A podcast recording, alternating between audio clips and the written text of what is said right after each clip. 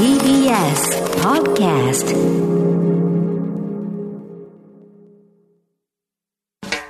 発信型ニュースプロジェクト。荻上チキ。セッション。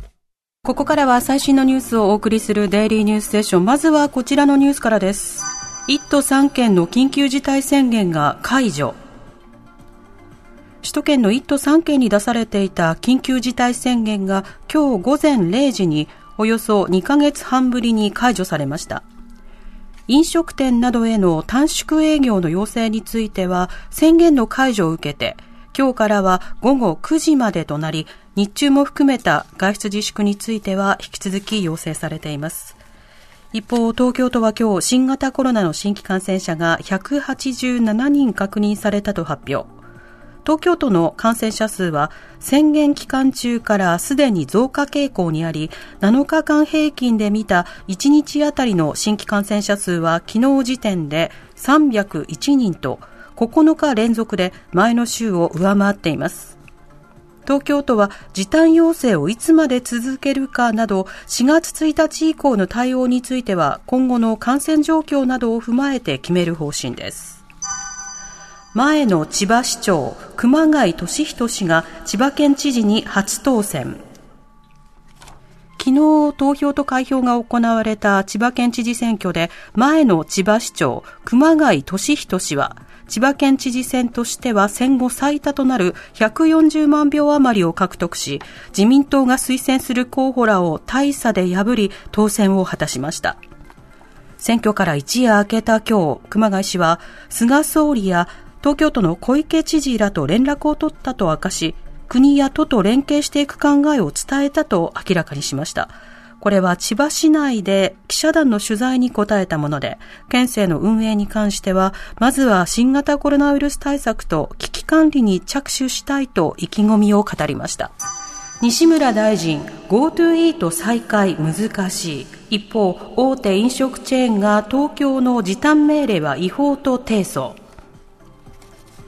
西村経済再生担当大臣は今日、参議院の内閣委員会に出席し、今後は変異ウイルスが感染の中心になる可能性を念頭に置いて、リバウンド対策を取っていく考えを示しました。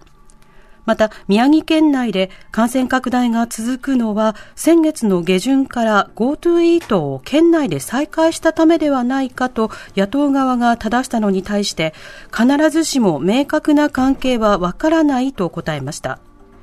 このほか観光振興策 GoTo トラベルについて全国として再開していくのはなかなか難しいという認識を示しました。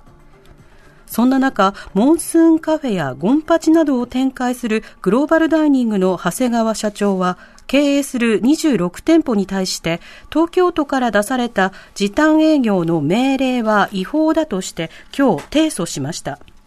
提訴後の会見で長谷川社長は、都から正当な理由の説明もなく納得できないと述べ、弁護団は法的根拠、科学的根拠が曖昧なまま飲食店の営業を一律に制限することの是非や、過剰な規制や特措法の違憲性を問題提起したいなどと提訴の理由を説明。東京都は訴状が届いておらずコメントは差し控えるとしています。アメリカの観光地で若者らが路上パーティー、夜間外出禁止令など規制再び強化。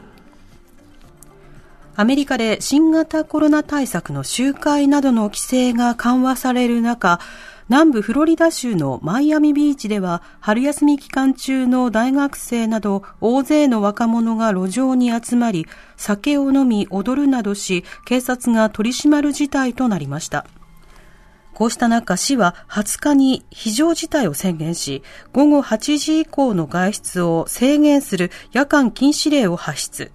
しかし、20日の夜も騒ぎは続き、警察は催涙ガスも使用し、指示に従わない若者らを拘束。さらに、市の委員会は21日、夜間外出禁止令を最大で3週間延長することを決めました。市長は、私たちはパンデミックの真っ只中にいて、ウイルスはまだ確実にコミュニティに存在していると警鐘を鳴らしています。イランがアメリカ首都攻撃画策か1月に通信傍受イランがアメリカの首都ワシントンにある陸軍施設の攻撃を画策している恐れがあるとしてアメリカ側が警戒を強化したことが分かりました。これは AP 通信が21日、複数のアメリカ情報当局高官の話として伝えたものです。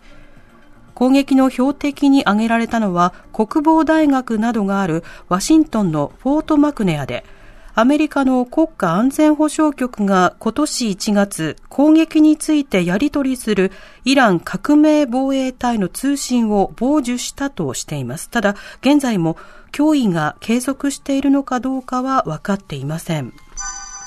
日経平均先週末に比べ600円以上下落。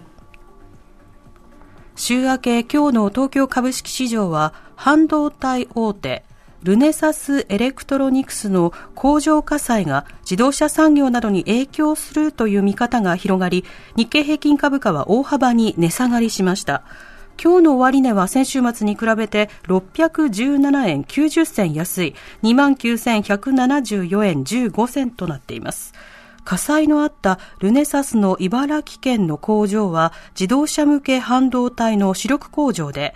製品供給への影響が懸念され、自動車メーカーを中心に幅広い銘柄で売り注文が広がりました。また今月19日に日銀が上場投資信託の年間購入額の目安撤廃や購入内容の変更を発表したことも引き続き投資家心理を冷やしました。